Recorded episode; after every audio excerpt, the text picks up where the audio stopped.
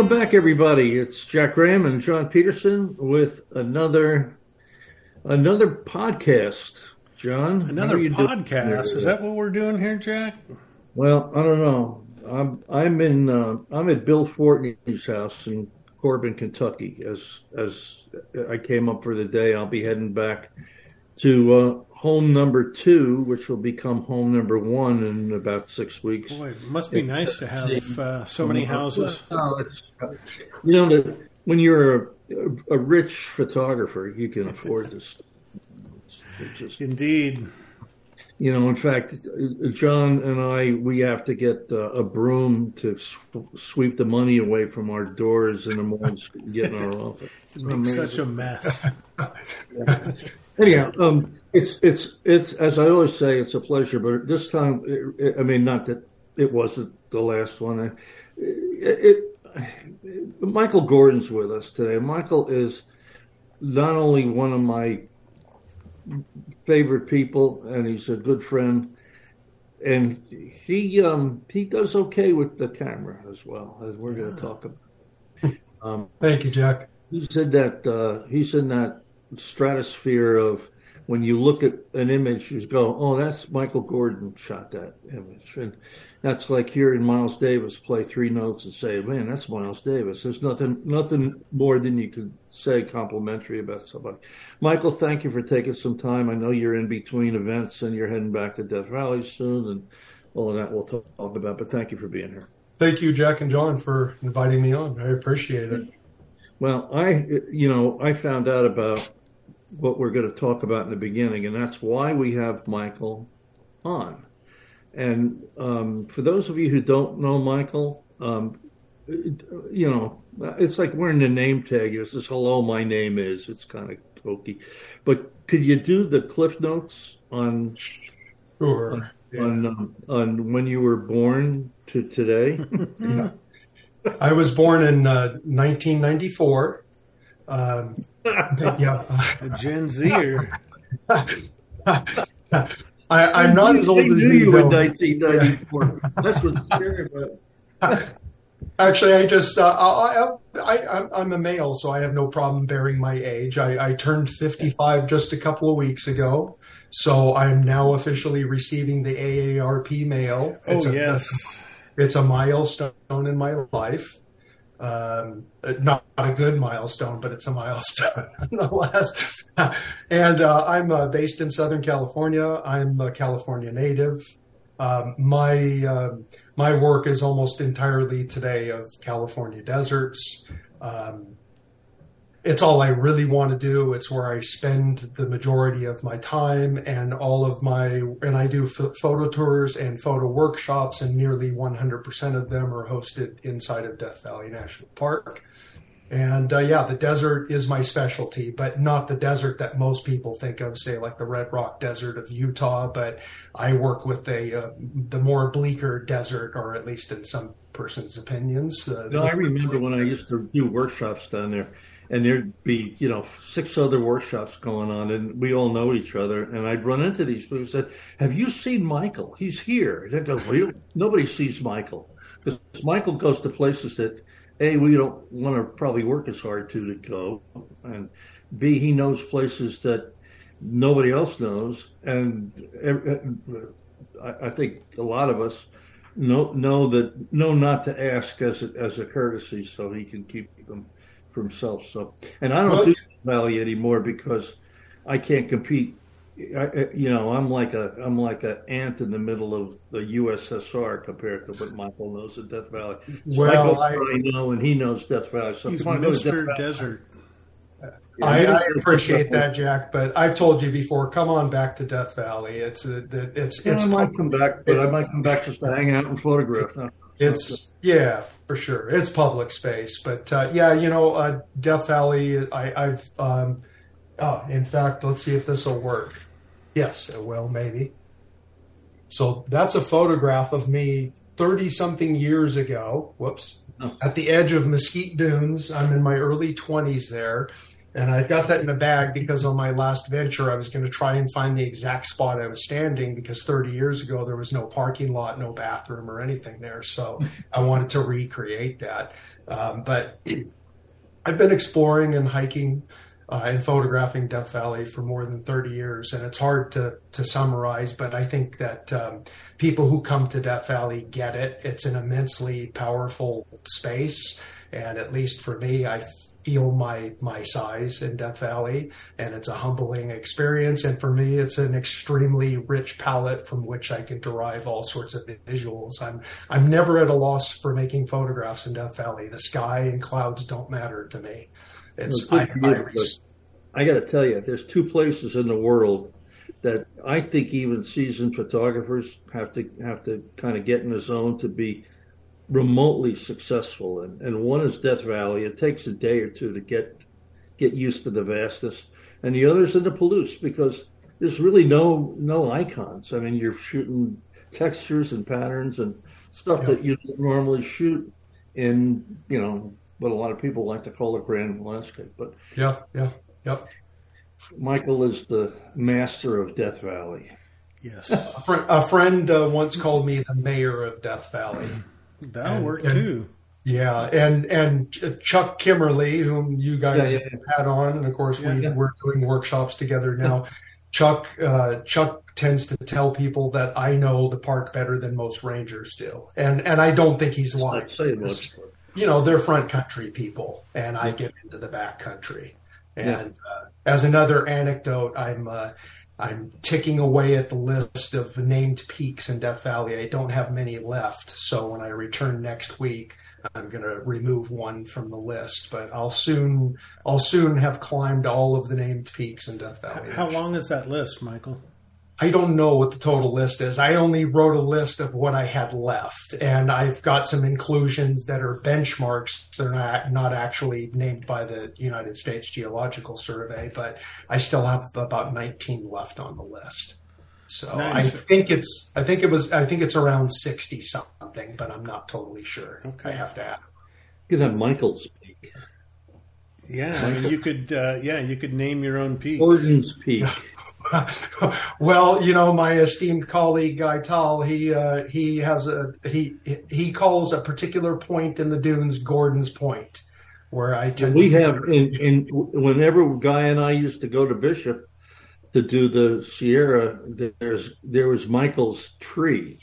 Oh. Michael's leaves. There were special leaves on the path coming out of the uh, oh, okay. there. You oh. know where it is. Uh, we probably anybody where that is. Yeah, I think I know what you're talking about. Yeah. They're special leaves. Yeah. yeah. awesome. Well, so Mike, Michael, let's let's jump into the big reason why we got you on the program today. You have a body of work that has been featured in Lenswork in the upcoming issue of Lenswork. Yes, sir. Yes, sir. And why don't I uh, show that to the camera. So for LensWork subscribers, Michael, we're recording, folks. Just so you know, we're recording on Zoom, but we're not recording a video. It's just oh, that's right. Yeah, yeah. Okay, I thought you were recording. I'll put up a screenshot. Michael sent us a, sort of a pre-release electronic copy of this of this uh, portfolio of images, and and you know it's quite an honor to be to be chosen to be in LensWork. Yeah, I think so, yeah. And that, that's Lenswork number 161, February 2023. And my body of work in there is called Denizens. And those are the plants that live across Western deserts that I'm so fascinated by. Um, and in fact, you're, if, you're a denizen of the desert. Well, you know, if you say so, Jack. It, if I could read you the uh, the the uh, uh, excerpted passage from the um, from the publication. It was more than 20 years ago that I began to photograph American desert flora. This series began with an extensive species list scribbled on a yellow ruled notepad, and I could actually dig that out and show it to you, but I'm not gonna. None of these images existed in my archive at that time. I had only a vision for the visual aesthetics I sought. I have long been fascinated by desert organisms that thrive in what most would consider an unfavorable environment. Yet thousands of years of evolutionary adaptation and exceedingly limited rainfall have combined to make many remarkable species of limited distribution, some of which are celebrated and revered around the world today, like the Joshua tree, for instance. My life's work is now firmly entrenched in the visual celebration of and reverence for unheralded desert environments and their flora. So that's the basic gist of it. And those the, that portfolio is all flora, no landscapes, although the landscape is in the background in a number of them. And um, yeah, I'm I'm truly I, I think uh, I think I, I grew up with the gardening bug because I was an enslaved child, like most children of our day. So, you know, I was a, a lawn person and a yard maintenance person. And uh, I, I think I came to appreciate plants at a young age. And I've built my own gardens over the last 15 years in two houses. And um, I just have this fascination with plants. And so I you know, I set off to do something just with plants as part of my black and white desert work. And that I'll never stop doing it for that matter. I, I can consistently add to that body of work and I do. Yeah, it's a, it's a beautiful portfolio. There's about what 20, 25 images in here. Excuse me, sorry. Uh, there are, I think, twenty in print and thirty-one or thirty in the extended. Uh, wow. For those, that's a big body of work. I, I, actually sent him 40. Let's just tell everybody quickly about Lenswork. Lenswork is one of the. Uh, I, I, only read about three publications because the rest of them are all repetitive. I read Lenswork. I read On Landscape, which is an on landscape uh, uh, uh, website, and another and another one. But being in Lenswork, uh, it, folks, if you don't know about Lenswork, go to lenswork.com and check it out. If you're halfway serious about, and it's not just landscape photography, there's a lot of urban stuff and travel and all kinds of stuff. But Brooks, we've had on here about a year ago, publishes Lenswork, and is an exceptional photographer and really is brought this publication to, I think, the forefront of, of photographic uh, um, printing. Yep. Uh, I wish he'd do a big book on on that another subject, but it's it's it, it's really no higher honor to me than being in Lenswork. I mean, it it, it I mean, it's pretty high honor for me. Yeah, yeah, yeah. yeah. If folks go to lenswork.com, you could get the the the. I think they do about five a, five a year, maybe six. I'm not I sure. think it's about four four to six. Yeah, they've had some issues because and, paper and you can, you can you can view them online as well, or both. You can do both, uh, which yep. I and, yep. Tablet version, the extended online version, the print version, and you know the the, the, the print version. Um, you know, for those who still care about print, there is no better uh, form of, of monochromatic printing in a, in a in a journal or a magazine. Nothing can compete with it. And even if you look at the other uh, black and white magazines, the United Kingdom version and the U.S. B and W magazine, their printing doesn't even approach lens work. And you know, Brooks is a old school zone system photographer who belabored over his silver gelatin prints in the darkroom. And so when he, you know, decided to make lens work he wanted to have that quality in place in a magazine, not just, you know, in silver gelatin. And I got to say, I'm one of the first thing, I, the first thing I had to do when I got the issue was open it just to look at the print quality, just to see how juicy it looked. And yeah, it's just phenomenal print quality. Did they, did they come to you or did you present something to them? Uh, this time I, I, this is actually my third attempt. So I, I, I, before we started recording, I told you my first attempt with uh, Lenswork was 15 years ago. And then, um, Maureen, uh, Brooks' late, late wife, she, you know, she passed a couple of years ago. She reached out to me a few years back for a body of work, which didn't, didn't, didn't get published at that time. And I was honestly disappointed. Um, and uh, so I decided to try again, and it was later last year, and I sent off this body of work. I thought that this probably stood the uh, best chance of getting uh, published because I hadn't seen anything like it in Lenswork before, and I figured, you know, maybe it would finally meet Brooks' approval, and it did. So yeah, that's what you do. I mean, you're going to see Mesa Arch in Lenswork. I'm sorry, what was that again, Jack? You're not going to see Mesa Arch. Oh yeah, yeah. No, in fact, in fact, I, I enjoyed listening to Cole uh, Cole Thompson in your I guess two episodes, maybe it was two episodes or the last episode. His his uh, talking about how he first sent work to, to Brooks and Brooks sent it back and said no greatest hits, right? Yeah, I mean, I don't even think he'll look at an iconic photograph. He, he's just not going to print it. No. And he's, yeah, he's just not going to do it. Kind of, kind of going back, to, Jack. You had talked that you know there's architect. This isn't about lens work. This is about Michael. But, but the thing that fascinates me about lens work, there's a there's a, a, a following portfolio after Michael's about this uh, this gentleman who shot a body of work in an old knitting factory, mm-hmm. and it's fascinating visually. It's you know, yes, it's not something that I would normally shoot, but you look at the tone, the texture, the patterns, um, the shapes, and you learn about constructing an artistic photograph it, it doesn't. It almost doesn't matter what the subject is. I mean, it's just such beautiful imagery. The subject yep. almost doesn't even matter if you appreciate form factors, um, texture patterns, shapes. It's it's beautiful.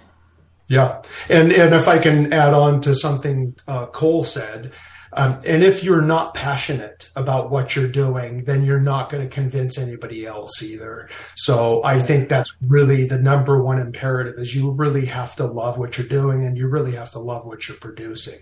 Um, because how can you convince anybody else of how important it is unless you think it's that important, right? Uh, and I think it's worth your uh, uh, worth uh, knowing for your readers that um, they do print color too, and the color printing is excellent. I don't know what the um, uh, the ratio is. It seems like every few issues there's a color portfolio, but you know, for any of your listeners who want to try and get some work into lens work, there's numerous options. Color is is one of them as well. Yeah, but don't be disappointed if you don't make it. It's it's it's uh, pretty selective. Yeah, and you know, he, like John said, this isn't the lens work thing, but but they do. They are now producing um, smaller um, books each year, like seeing and sixes and trilogies and things like that for people who don't have extensive bodies of work, but maybe small packages. That's one way to p- potentially get it into lens work. For sure. So but let me let me ask you a question about the about the flora in Death Valley. Are there species? that are that are unique to Death Valley, not found anywhere else? Oh yeah, absolutely. There's about 25 endemic species in Death Valley found nowhere else, and typically they'll have the name. Well, not I don't don't know what the ratio is, but Death Valley is often in the name of the plant, like Death Valley monkey flower, Death Valley sage, so on and so forth. But yeah, 25 species found only in Death Valley, and like I read to you, that that um, attests to the the very um, um, uh, specialization of plants for a very particular environment. Um, and some of them, like the Death Valley monkey flower, it only grows on vertical limestone walls out of cracks. It's a very minute plant and it only grows in a very good year. So, number one, you have to know where they are. And number two, you either need binoculars or you need to climb up the walls to go find them. But uh, yeah, plants in Death Valley are highly specialized. And even the ones that are found further across the desert, like if you move around the floor of Death Valley, you realize there's really only about four or so species on the floor of Death Valley. Largely creosote is dominant. Um, desert holly is another one. But those plants, um, they are, um, and halophytes in general, they're salt, uh, uh, uh, what do you call it, salt resistant plants. So all the plants that grow, grow, grow on the floor of Death Valley have to be adapted for this this very mineral poor but highly saline environment.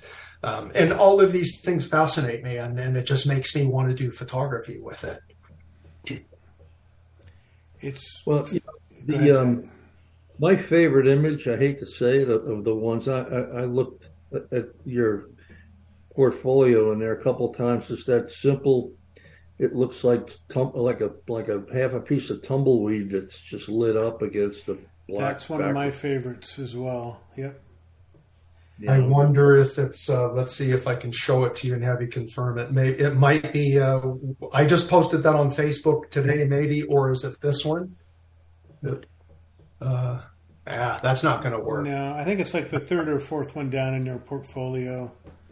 Um, well, I appreciate that. Thank it's you. It's just beautiful. It's it's the contrast between lights and darks and the the simplicity of your compositions as well. To, to me, or tell a very powerful story. Well, thank you. I appreciate that. Do you, do you make any color images in Death Valley? Oh yeah, yeah, and, and, you know this is an interesting conversation for me because um, Death Valley is one of the harder places for me to make black and white photographs because it is such an immensely colorful desert. Um, yeah, of all the corners of California desert, you know, roughly 25% of California is desert, and I know it all pretty well a lot of it is truly monochrome. And when I head off into those places, I only see and think in monochrome. In Death Valley, the cover, color is overwhelming. Um, there are many places that I have tried repeatedly to make good black and white photographs and I fail every time because the color is what's dominant and the color is what speaks to me.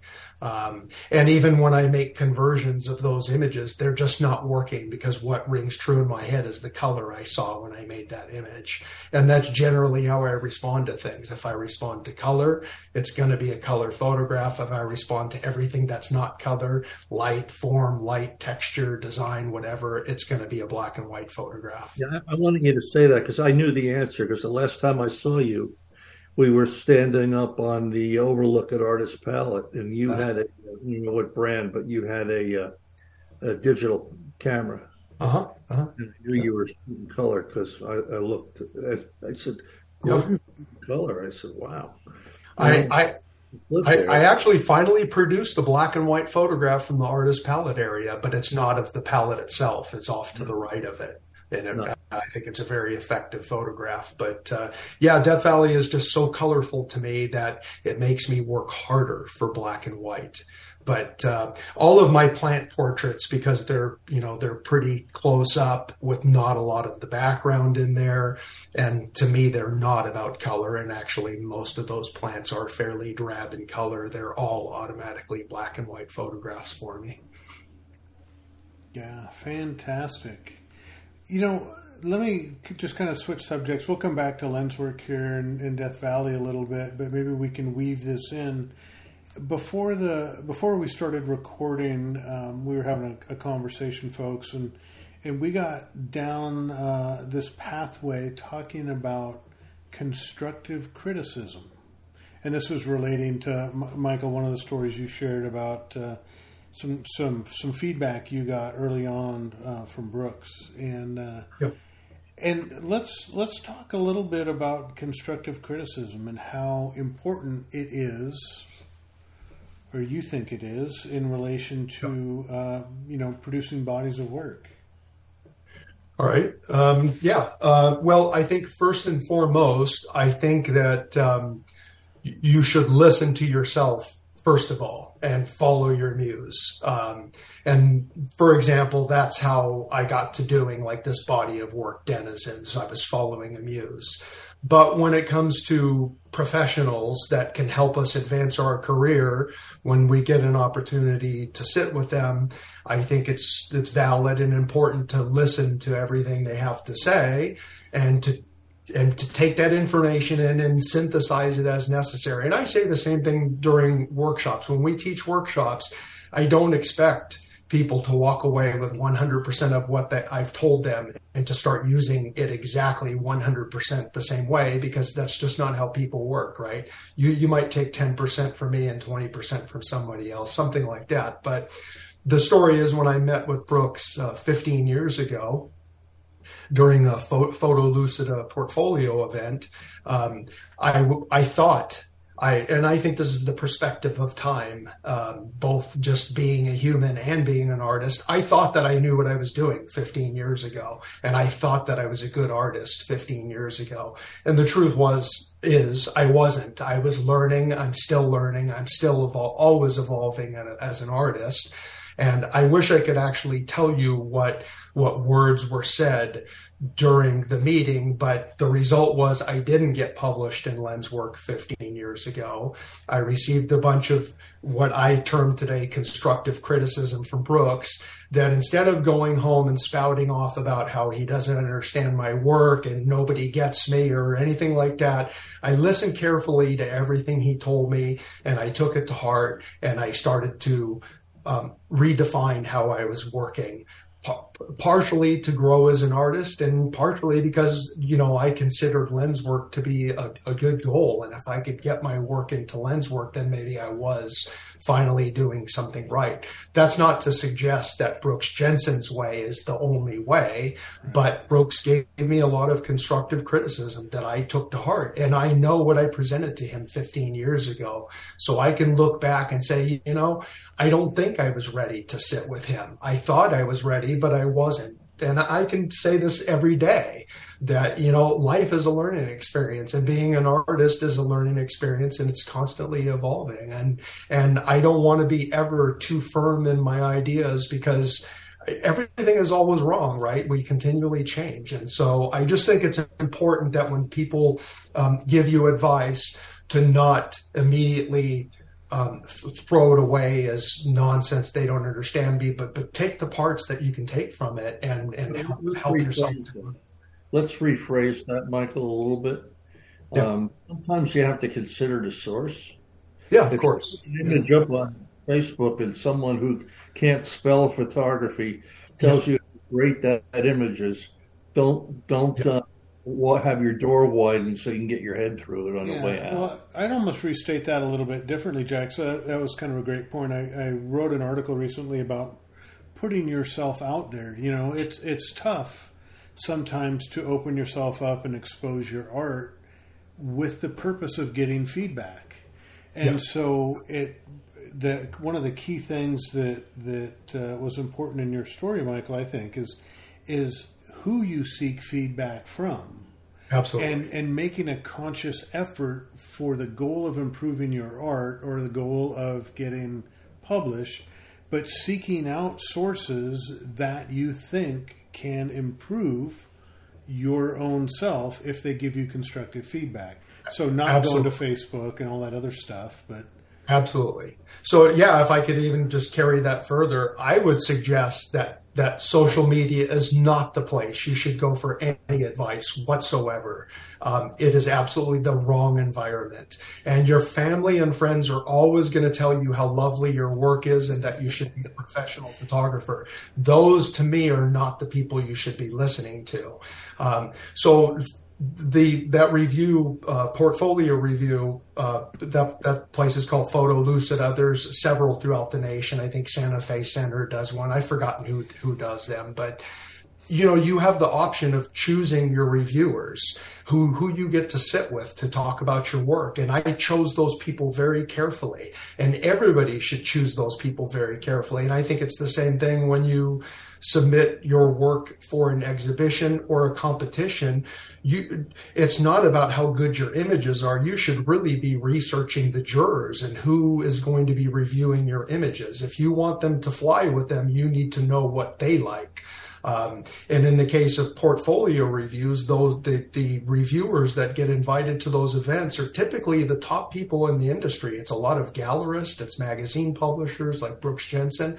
It's a lot of the people in the industry that a lot of us go to for the highest level information, if you will. And so for me, that's a valid environment to take advice from. But I would suggest you don't ever take advice from, from social media and family or friends. It's yeah, wrong. Exactly. You listen to them, say thank you, but I don't think you should take their advice. I think you need to follow your muse.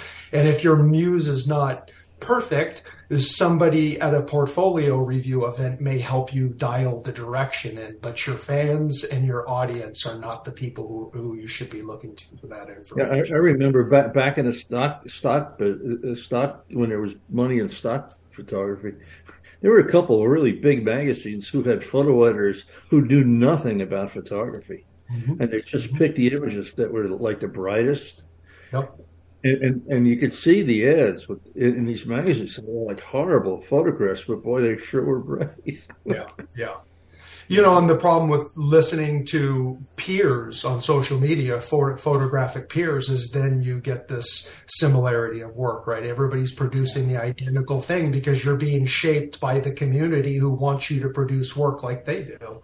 And so I think that's the wrong, the wrong environment to go seeking your advice. It's a good, it's a good place to try out ideas on people, but it's not a good, good environment to uh, solicit advice.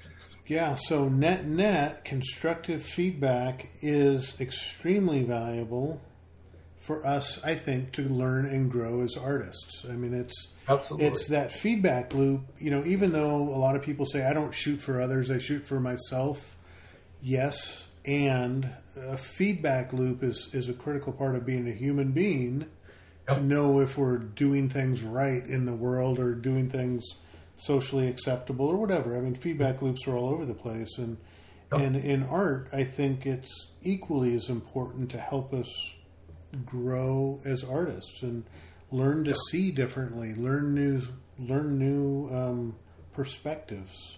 Yeah, especially if the, you know some of these individuals that are part of that feedback loop are the people who can directly help advance our careers you know then yeah that's the advice worth listening to. Yeah, you know, I was going to say human nature is also human nature is to be told. We all want to be told how great we are. I mean, it's it's it's human nature. We want to want to, yeah. want to be told, you know, and and I, you know, I mean, that's fine, but I, and not all the time is that going to be conducive to you know growing artistically. I mean, I I went through a lot of years in the music business where, man, when I was in high school, man, I was a, like the best trumpet player in town, and then in, maybe even in the state. And I got to Indiana University, and I heard these first day I was there. I heard these guys playing. And I said, "Oh my god, I better go practice." It yep. was a rude awakening yep. because I was I was told, you know, it's like athletes are told how great they are, you know, and then they get to college and it's a whole new deal. They can and it's a lot. Some people can deal with it, and some people can't. And that's when they fail. You, you know, there's people who are always better and more experienced at what you're doing than you are, and they'll be happy to slap you and your ego around if it's too big.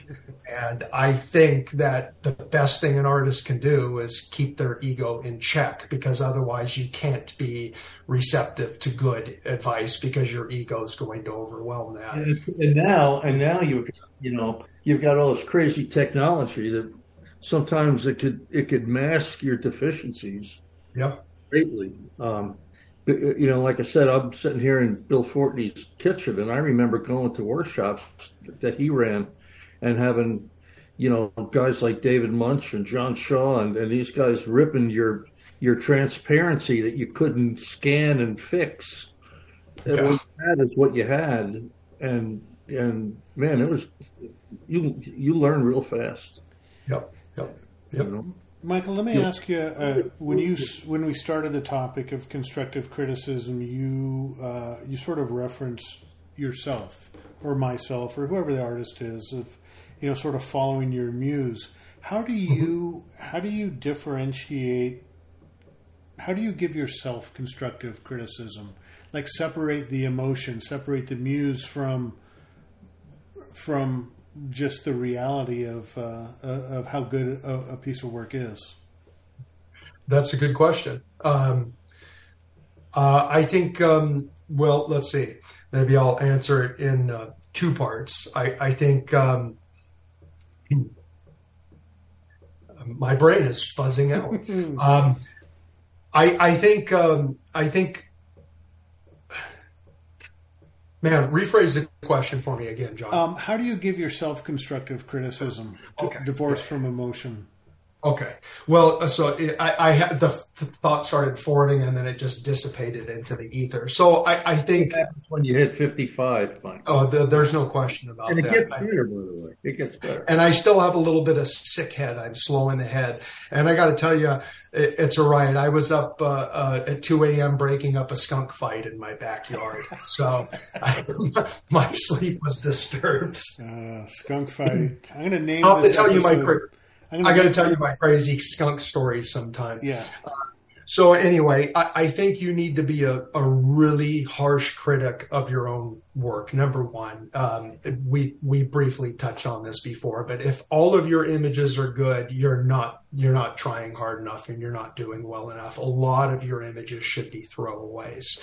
Um, and how I found my muse, and in fact, I, I, posted something on Facebook about this today, and just kind of uh, just slightly alluded to it. But I reached this point in my photography, I don't know, 20 years ago, um, where so Guy Tal was my mentor five by four by five large format photography, right? So I thought that was the next pivotal step in growing as an artist, which is completely untrue. Is well, now I'm going to shoot a large format view camera, but all I was doing was chasing the technical end of photography, right? I wanted to make more technical, technically precise photographs. And once I had quote unquote mastered the view camera and realized, well, making sharp photographs is really not that big of a deal. What can I do next with it? For me, that involved a lot of thinking about what I do and what I would like to do and how I do it in the context of the environments and the things that I like to work with. So, for instance, my denizens work, there was no there was no path for me to follow. I just knew that I wanted to do something with these desert plants and I had a rough idea of what it needed to look like. And I scribbled out that long list of species on a yellow ruled pad. And I said, I'm just going to take as long as it takes to make photographs of all of these. And hopefully there, it's a cohesive body of work. So I began to follow that muse of my own making. Like I said, there was no template or anything for me to follow. So once I had started doing that work, I, I, had formed my own guidelines and I had some restrictive rules about how I was doing it. One of them is that they're all black and white. Um, a lot of them are made with the view camera. A lot of them are made with a hundred plus year old soft focus portrait lens. So I had, I started narrowing the parameters of how I would do that work following that muse. And the only thing really for me to decide was in, in, an image by image basis is this really a good image and does this fit well within the body of work? And if it didn't, I rejected it. So, you know, we talked about this briefly. For every good photograph you see of mine online, I could probably show you three or four or 500 that are just not very good. And this is just mm-hmm. how photography works. But um, and part of that for me is being an exceptionally harsh critic. And I reject a lot of what I make because I don't want to duplicate myself. I don't want to duplicate anybody else. Um, and I need to consistently evolve and, and grow as an artist. Um, so for me, the I shaped the the muse, if you will. I I created this environment and idea that I wanted to work within, and and I went down that rabbit hole. Um, and I, I think the only way you can do that is to um, let go of everything you know and everything you have been doing and and find a new direction to, to go in and then be ruthless about what you're doing and is this really is this really of artistic merit or am I am I just deluding myself because I think this is what a lot of artists do um, and there is no right way to know, right? The only way to know is to actually put it out into the world, and seek feedback from it. And buyers, if they buy, that's that's validation for what you're doing. And publishers, if they publish, that's validation for what I'm doing. But I know that I can't go to Facebook or any social media for validation because it's not the kind of validation I'm looking no. for. No, yeah. I like I like that one. I hope that answered your question. Oh, it did very much. Thank you. I like that phrase you used about letting go. Um, and to add to that, I would say even what what triggered me when you said that phrase was letting go of expectations yep. and assumptions, and letting go of of what you should be and should not be, yep. um, and just evaluate the piece of work without all of these other things in our head of well, I went to this location, I'll probably never be back, so I'm going to make this image be excellent or you know, I expect that I'm a good photographer, so I should. Ta-da. Yep. You know, you yep. have to let go of all of that stuff and look at your images in such a neutral way. Um. And it's it's it's extremely difficult to do to devoid uh, yourself of emotion. Um, you know, the experience of when you captured the shot. It's it's hard. And you know, and and and it's also okay to actually go out on a photographic mission and to actually come home with nothing at all. I mean, that's part of the that's part of the process of growing. And like I'll keep saying, if you come home with keepers every time, you're probably not trying hard enough if growth is your motive.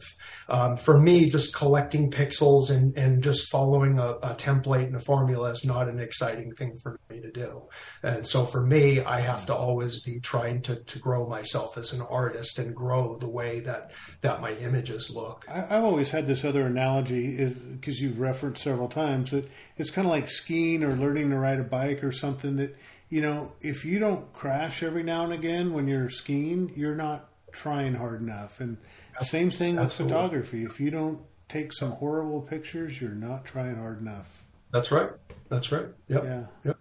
All right, Jack, what do you think? You're sitting over there with a stoic look on your face. I'm just thinking how many times I crash. That's all. no, it's, it's, it's, it's okay to take bad pictures it's all of the above, and you know we could beat this horse, but you know I, I think when people go to photo workshops, at least the ones that I'm involved with, but I know the ones that Michael runs and the ones that Michael runs with Guy and Coles and the rest of the people I know that run.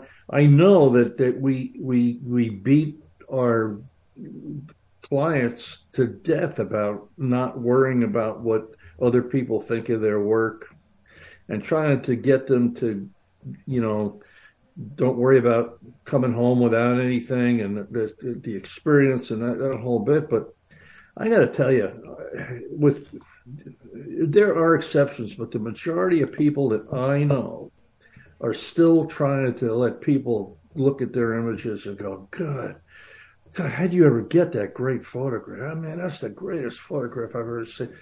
And until you lose that, man, that it, it, it's it's tough and it's really yeah, hard. Yeah. I don't know how to teach that. I, I, I, you can keep saying it, but I don't know if you can really teach it. I think I think it has to.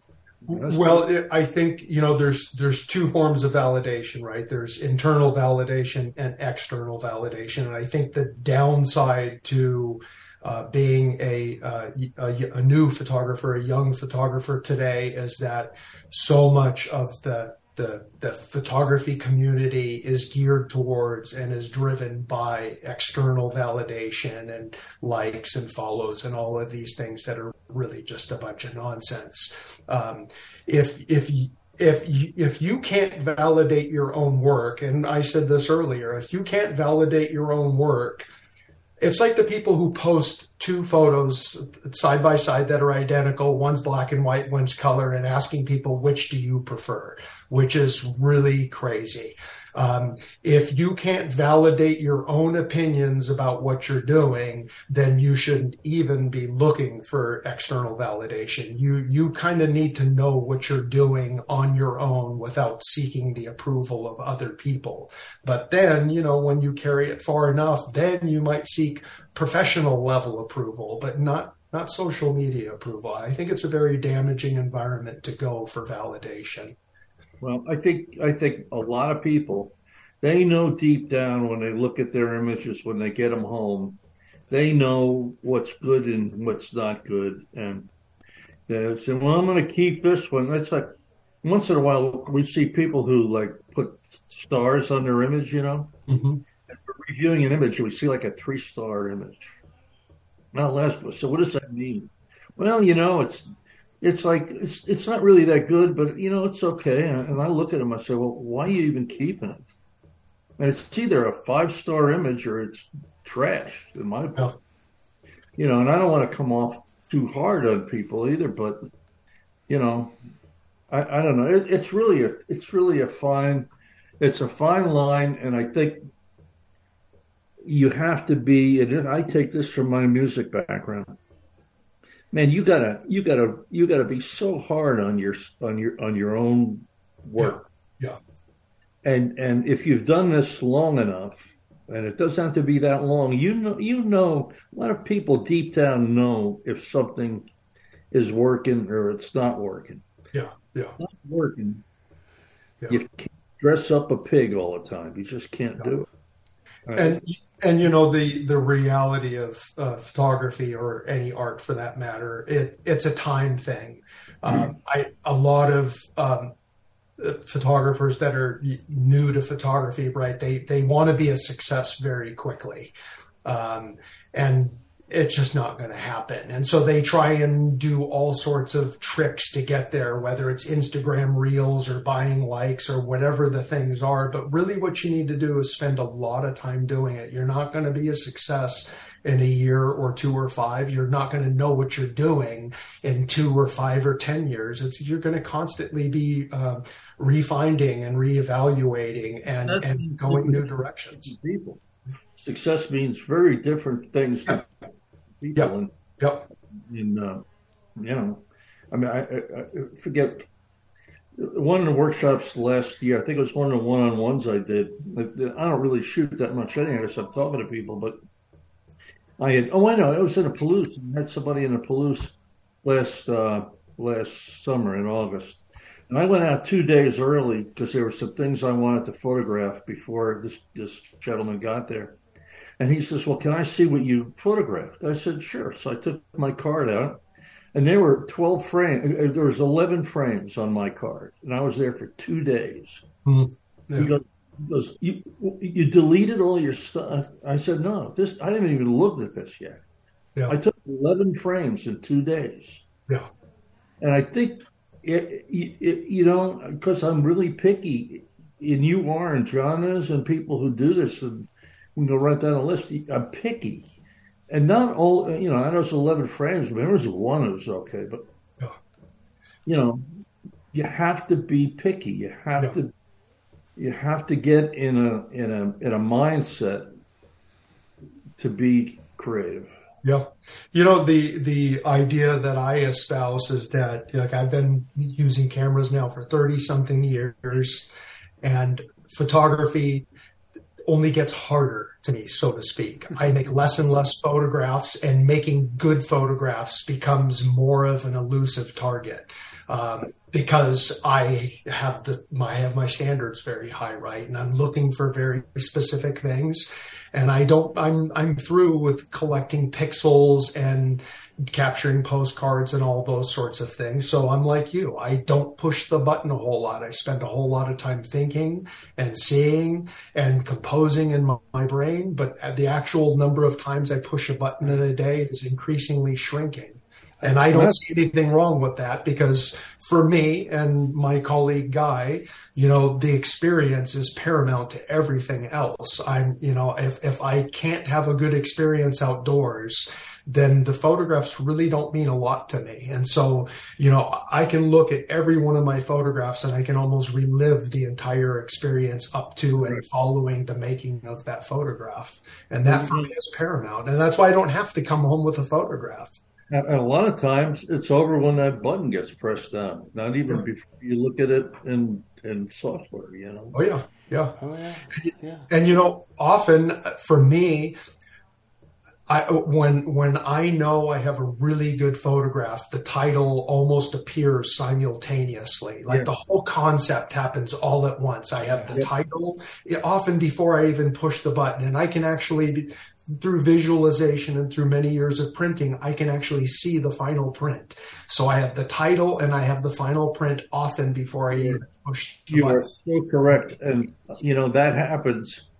I don't know about you. That happens to me about maybe once a year, maybe two, twice, three times a year. Very, very, very infrequent. I don't know what the ratio is for me, but I've always uh, um, appreciated or went along with um, Ansel's tenet, which is uh, 12 photographs in any good in any year is a good good crop. Yeah. So I kind of stick with that. If I can make one really solid, important, meaningful, meaningful photograph every month. That gives me 12 a year. Over the course of 10 years, that's 120 great photographs. And pick any photographer in history. How many photographs can you remember of theirs? It's a very minuscule amount, right? So if I could make 120 great photographs in 10 years, I'm very elated. I don't need thousands. I just I just need some really good ones that make me relive an experience. That's the, the the really important part. For sure, for sure. Well, Michael, it looks like we're uh, just about running uh, running out of time a little bit. So oh, dang, I thought we just started. I know we could go on for hours and hours and hours, but we don't want to bore our our wonderful audience. But we'll have you back for sure.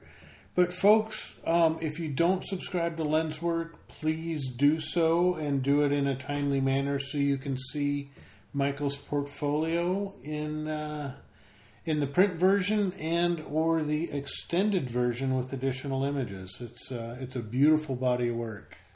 Thank you, John. I appreciate that. Yeah. And can I promote a product? That's for sure. Not, Please do. So I'm for those who can't get that issue. Um, I'm going to turn that into a print folio, which will appear on my website, but it may not be until late spring, summer before I get around to it. But it'll be a dozen Denizens print portfolio, probably a, at least a dozen of those images that are uh, in the uh, collection. So, wow. yeah. Well, yeah. So stay tuned. Michael's, is it slash dash Gordon? Uh, hyphen, Mike, Michael hyphen Gordon.com. You heard of Flash Gordon? He's oh, of course, I, that's what I was called when I was a kid. Ta-da. Young Michael, people, young people won't know what that is. I know. Actually, it's a hyphen, isn't it? Hi- Michael hyphen Gordon. Yeah, it's hyphen. And you know the reason why is because there's a guy named MichaelGordon.com who I, I should have checked, but he po- he just posted a resume there, and he's he's owned the domain for like 20 or 30 years, and I don't think he's ever going to give it up. So I had to go with the dash. Yeah. Wow. Well, it's been a joy and a pleasure, sir. Thank you. Well, thank you guys for inviting me on. I really appreciate it. It's a good time. And maybe maybe when you and Guy get back from Death Valley, um, maybe maybe we'll do a little uh, a little uh, get together with three or four of us. We've been trying to put that together for. I'd love to. I'd love to, Jack. Thank you. Yeah, be fun. All right, mm-hmm. folks. Well, if you have any questions or comments, uh, we talk photo at gmail.com. Post show notes and links to Michael's website up on wetalkphoto.com. Anything else, Jack? Not today, Chuck. So All right. Well, I hope you both have a beautiful day. Folks, thanks for listening and stay tuned for more great episodes. Bye bye.